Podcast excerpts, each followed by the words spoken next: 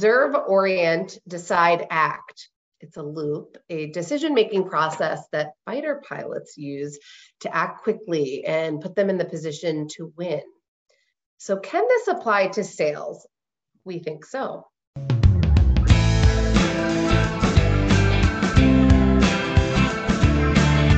Hi, everybody. It's Pete Oliver. Welcome to the Emerge on Purpose podcast. This podcast is for sales reps and managers who want to become better leaders.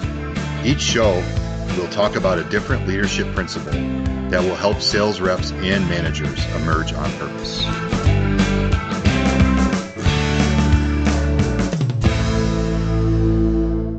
So, today on the Emerge on Purpose podcast, Pete Oliver and I welcome Rich Austin and we're going to jump into the OODA loop, something I don't know too much about, but these gentlemen uh, have some experiences they want to share and are going to dive into the topic and how we might be able to apply it to selling scenarios, especially when it comes to decision making and more complex sales. So, um, Pete, I might ask you, because you kind of nominated this topic, to set the stage for this, if you would.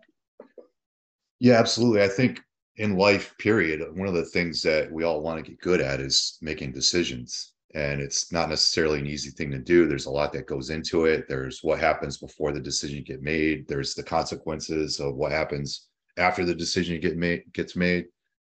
So it, it's it's always and you think about it in terms of sales. Obviously, we're we're trying to enable our clients' ability to make decisions but it's not always all about the yes no decision at the end of the sales process. There's things that we're doing and they're doing along the way and it's a series of these little tiny things that occur these little tiny micro decisions if you will that end up adding up to winning or losing the battle right? So i've always thought how do i become better at decision making how do i become better at enabling our clients ability to make decisions and really that's that's that's what we do for a living I, if you want to boil it down there. So i thought we'd spend a little bit of time talking about the OODA loop because it, it's it's actually kind of cool to figure out like how do we leverage that proven decision making process in selling right? And in leadership. So rich i want to i want to bring you in on this here. So since it is a, a military driven concept uh, if you don't mind, there's this one little minuscule decision that was made in the context of the Civil War. Okay. And it happened at Gettysburg. It's this gentleman by the name of Buford. Can, can you give us the, the Cliff Notes version of, of what happened at the Battle of Gettysburg, before the Battle of Gettysburg with Buford?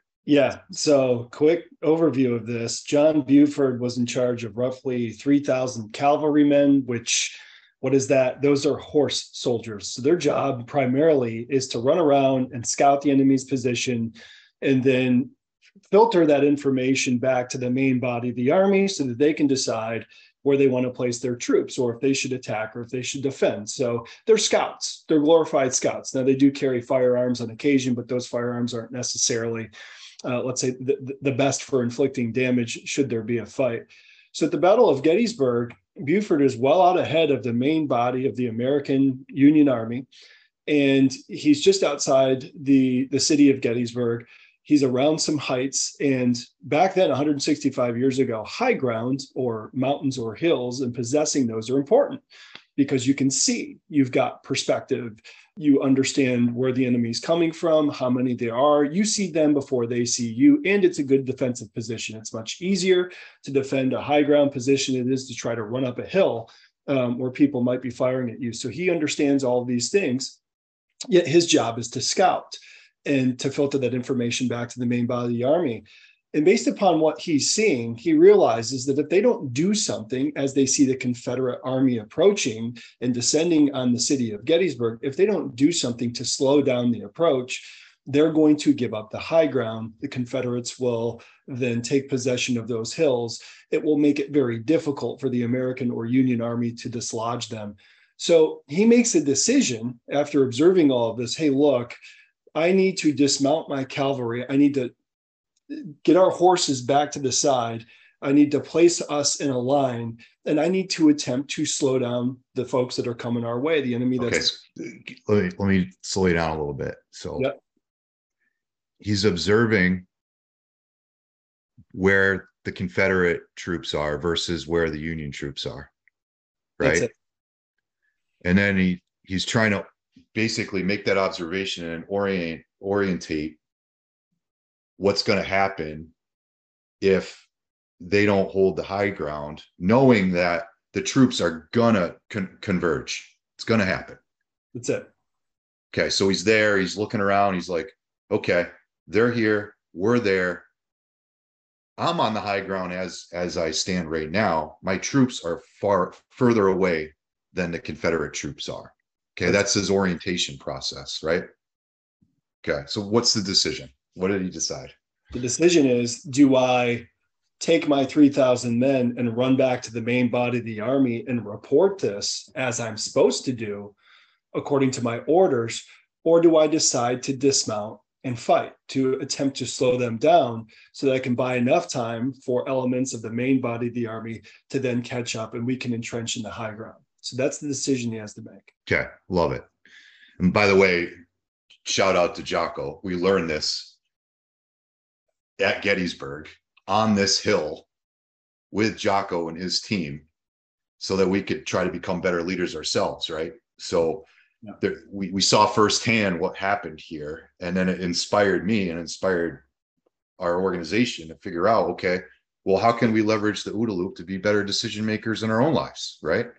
So shout out to Jocko on that because it was it was an amazing couple of days. So okay, cool. So then we got the O, the O, the D. So did they actually do that or did they wimp out? Did they act? Did they say they were going to do it or did they actually do it? Like what happened? So by the book, the decision uh, and the uh, really the action should have been ride back to the main body of the army and report this. That's not what they did. The decision was we're going to stay here and we're going to fight.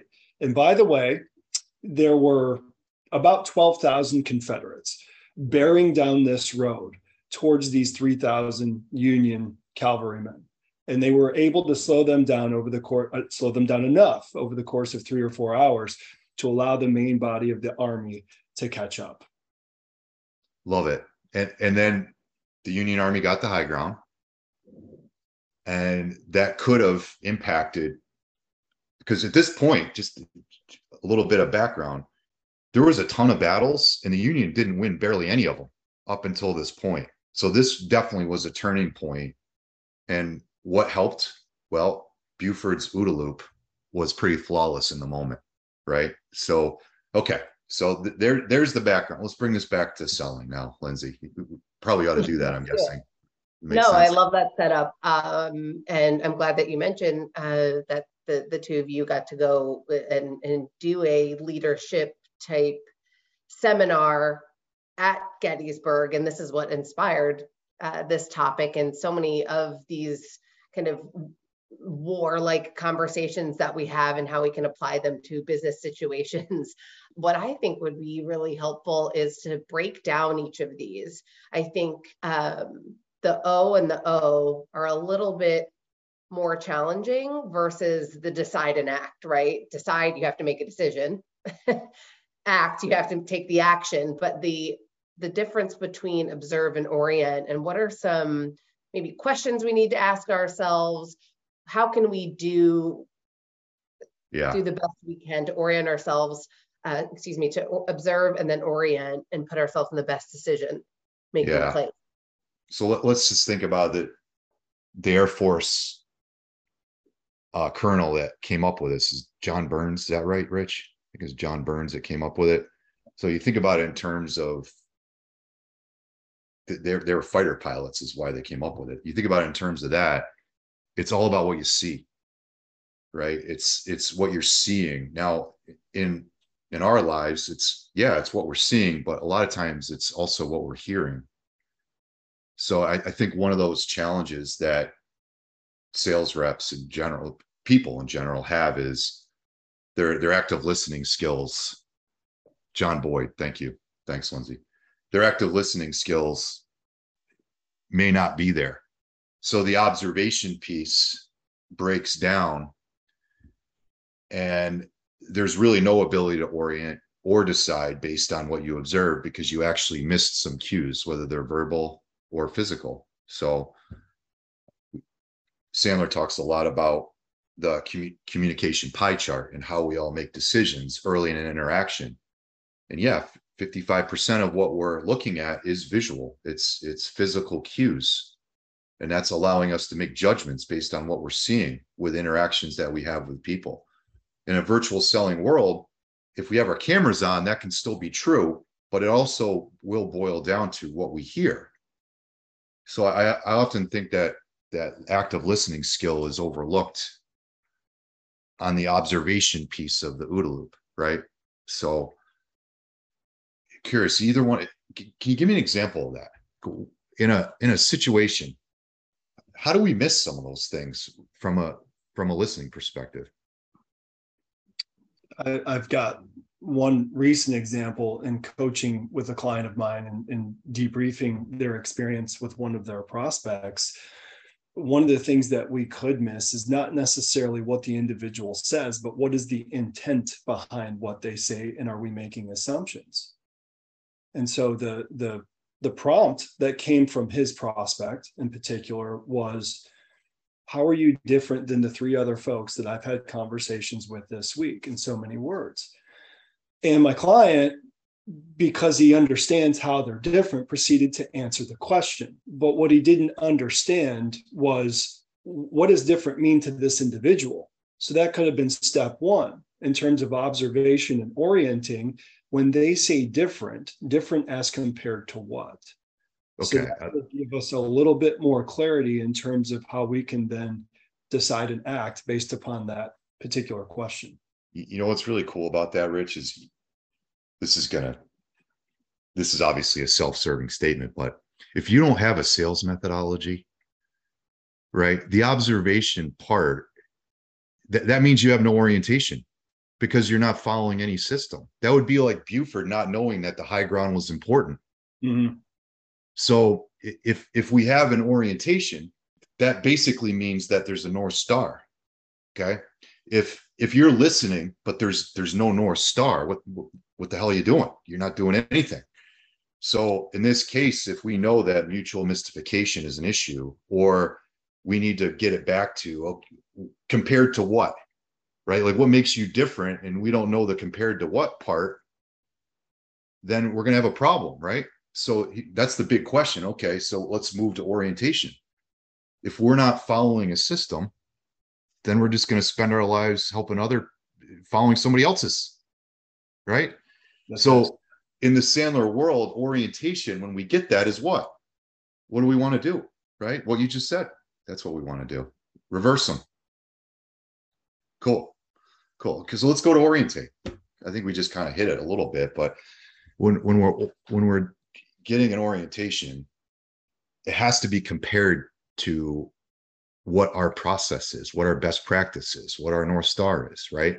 So without that, there, there's there is no orientation because you're just floating around in the ether with with no direction. Yeah, I would agree. Just to piggyback on the observe part too, and how that relates to orientation, whether it's in sales or in leading or management, right? There's it's so often that we don't apply the 70-30 rule, right? Listening 70% of the time, talking only 30% of the time when our, with our leadership style, we we end up rather than you know biting our tongue and listening to our reps when we're debriefing a call or we're doing a coaching session we jump in we're the superhero we go in and immediately want to fix and tell them what to do um, instead of observing, instead of listening and really trying to get to the root of the issue and just reversing back to another question. So it applies there as well. It's just all too often that we want to be able to go in and provide the answer as well as if you as a sales leader don't have a methodology to coach them to or say okay well where would you tweak it within you know this part of the process or when you were you know, trying to set expectations. Maybe you missed on this, but if you don't have any type of system to follow, how can you make observations accordingly and then go into the orientation part? It's like just to me, it's like being able to pivot, right? And when you face unpredictable outcomes, which is obviously something that happens in fighter situations and in sales most of the time. Yeah. So you think about what an organization, how, how do they help their teams have an orientation, right? Is the vision clear? Is the mission clear? Are the operating principles clear? Are the rules of engagement clear? Okay, if, mm. if all of that is is known, you will have an orientation. Okay. You're observing something and you're applying it back to where we are and where we want to be. So those two things are extremely clear. Now, orientation for an experienced sales rep is going to come from their own experience. Okay, good or bad. So they actually may have an orientation that's going to lead them down the wrong path because that's what they're used to or that's what they've done in the past. So it's not always a good thing. But if we as leaders can create the vision, the mission, the rules of engagement, then that's going to allow the decisions to happen within a context that makes sense. Right. So you can kind of see how the O and the O can lead to a really positive decision. Okay. But if, if either one of those two things is missing, we don't have our eyes open, we're not listening appropriately, or we don't have those guiding principles, then the D is is you're it's going to be a problem. Just you just know it's going to be a problem. So let's let's go to the D for a minute here. So it kind of makes it obvious that the D should become easier if the O and the O are working. Okay. So why do we still mess the D up? The decision. Even if we have the observation and the orientation, like you've you both seen Top Gun? Um, since we're talking about fighter pilots, let's go there for a minute. You know that scene early in the movie in Top Gun Maverick when Rooster was flying and he kind of freaked out a little bit? Remember mm-hmm. that? Yeah. Guys, what happened there? He was he was a little off. And in, in, in little, oh no. Yeah, and and then he kind of froze, right? He kind of froze. He knew what to do. He was trained to do the right thing, but somewhere between the O and the O and the D, he froze. Right. And one of those Sandler rules is a decision not to make a decision is a decision and he got himself into a lot of problems because he just could not decide in that moment right so what is that is it a comfort zone issue is it a mindset issue is it a skill set is- issue that's really what we as sales leaders need to figure out. Like even if our teams know what they sh- should or better yet want to do you know what's stopping them from doing that right? And that, that's either decide or don't decide or, or, revert back to a comfort zone or all those things that end up coming into play with the decision making step. Yeah right? with, with decision it, it comes down to you've got options based upon what you've observed and how you're going to orient or adapt to what you've just observed now it's time to make a decision and the key here is to make the decision that most aligns with your mission and where we see ourselves getting into trouble with this, especially in sales, is if I've decided at some point that my mission is to close the deal, then I'm going to act in accordance with that. And I'm going to miss some things and observe and orient. If my mission is to determine a good fit or not, that's going to change up how I make decisions based upon what my prospect is giving to me. In a leadership capacity, if my mission when I'm coaching with my reps is to solve problems with them for them. That's going to be a different outcome as opposed to a mission stated that I'm going to put my rep in a position to solve their own problem. So, does it align with our mission? And it goes back to what Lindsay said and what you said. We have to be clear on what that mission is. Is it to close the deal or is it to determine fit? Is it to solve somebody's problem quickly or is it to help them solve their own problems? And yeah, to go back just on what the, the scenario in Top Gun, I mean, he was under pressure. He had to make a decision. And that's what this whole thing is about, like being able to stay flexible and make decisions quickly. So we think uh, the pressure that we all feel as sales people, people at the end of the month quote or quota, whatever it is. And we may act too quickly and we may skip steps. We want to close this deal. We need the deal to close by a certain date. People are counting on us, whatever. I've got to hit my number. So then you end up just fast forwarding through things or skipping steps. So it's like the decide part to me is just being able to stay flexible um, and check yourself, check your process. Like, have you hit all of your, you know, five levers or whatever they call it within um, with flying your five dials and doing your due diligence, but also knowing you can't make the same decision every single time, too. Like, oh, I've been here before.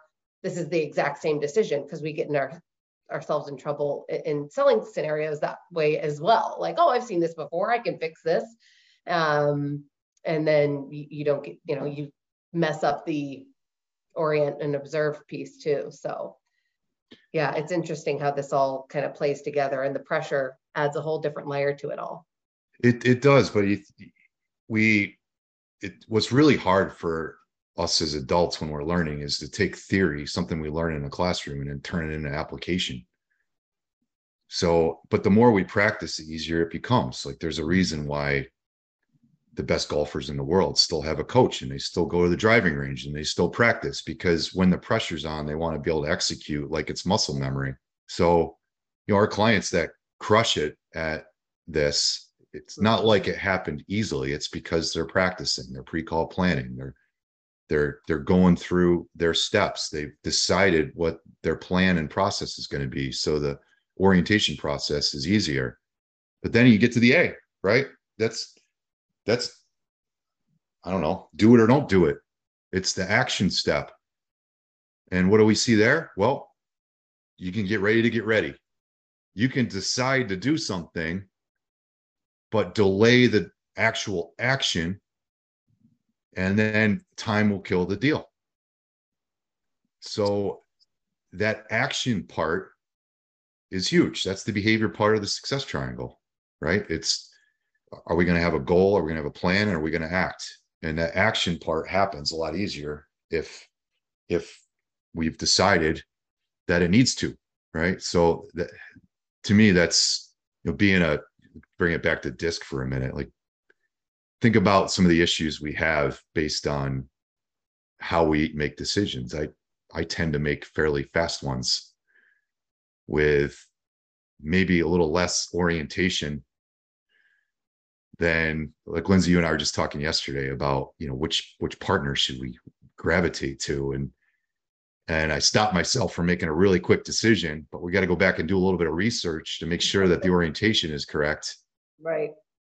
Whereas other people might have analysis paralysis, spend so much time in the observe and orientate that the decision gets delayed and time will kill the deal, just like it would have if Buford kept riding around seeing what's up. Oh, let me check and see what's over here. Maybe there's no, he made a decision like before it was too late. And I, I think that has to that has to be part of the equation too.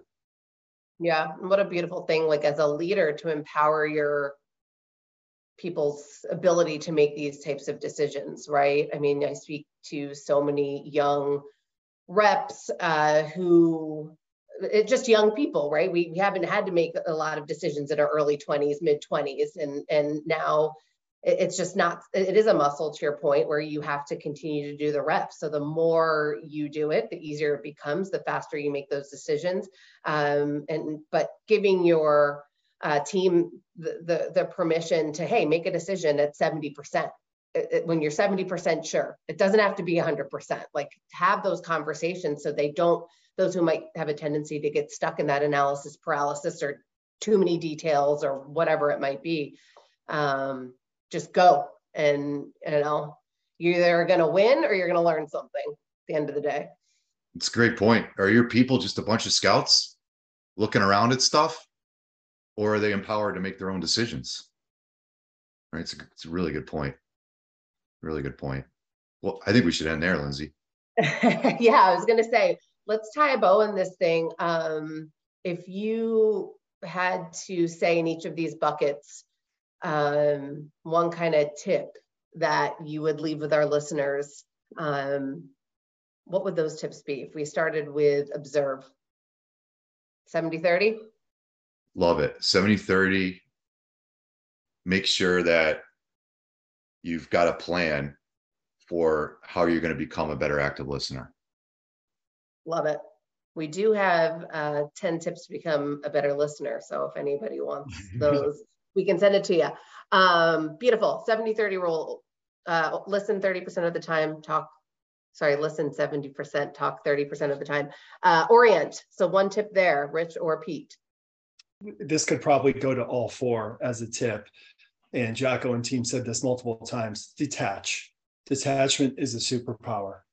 So detaching our emotions, so detaching ourselves from our emotions, detaching ourselves from the outcome. That's going to be absolutely critical so that we can make a, a, a good, solid decision that's in alignment with our mission. Because chances are there are going to be people or scenarios that come up and we get emotional or we get into the weeds. So it's important for us to be clinical about this process and, and, and look at it from a distance as opposed to looking at it through a little peephole. Love it. Connect with reality and see the world as it really is. Um, decide, Peter. Decide based on the first two. If if we're struggling with the observe or the or the orient orientate, that's my upstate New York coming out. Orientate. Is, is, it, is it orient or orientate? Orient. I'm not sure. Then the, the actual decision of itself means nothing if the reasons behind why you made the decision aren't clear in your own head and then the action after the fact happens. So the decision is great but what leads up to it and then what you do after that's where all the magic's going to be. Let's go to the A. rich you take this one. act is implement all the time. Giddy up. Implement to completion. Implement it to completion and, and get it going. Once you've made that decision, eh, that is everything that you need in order to prompt yourself to act. So act. Good. And you know what? Bring it back. Tom Brady, right? Why do you think he's the best quarterback of all time? It's because he does the OODA loop better than anybody. His release time is faster than anybody. His ability to orientate back to a, his system better than anybody. He can see the field better than anybody. But at the end of the day, what is he doing? He's he's throwing a football like very fast.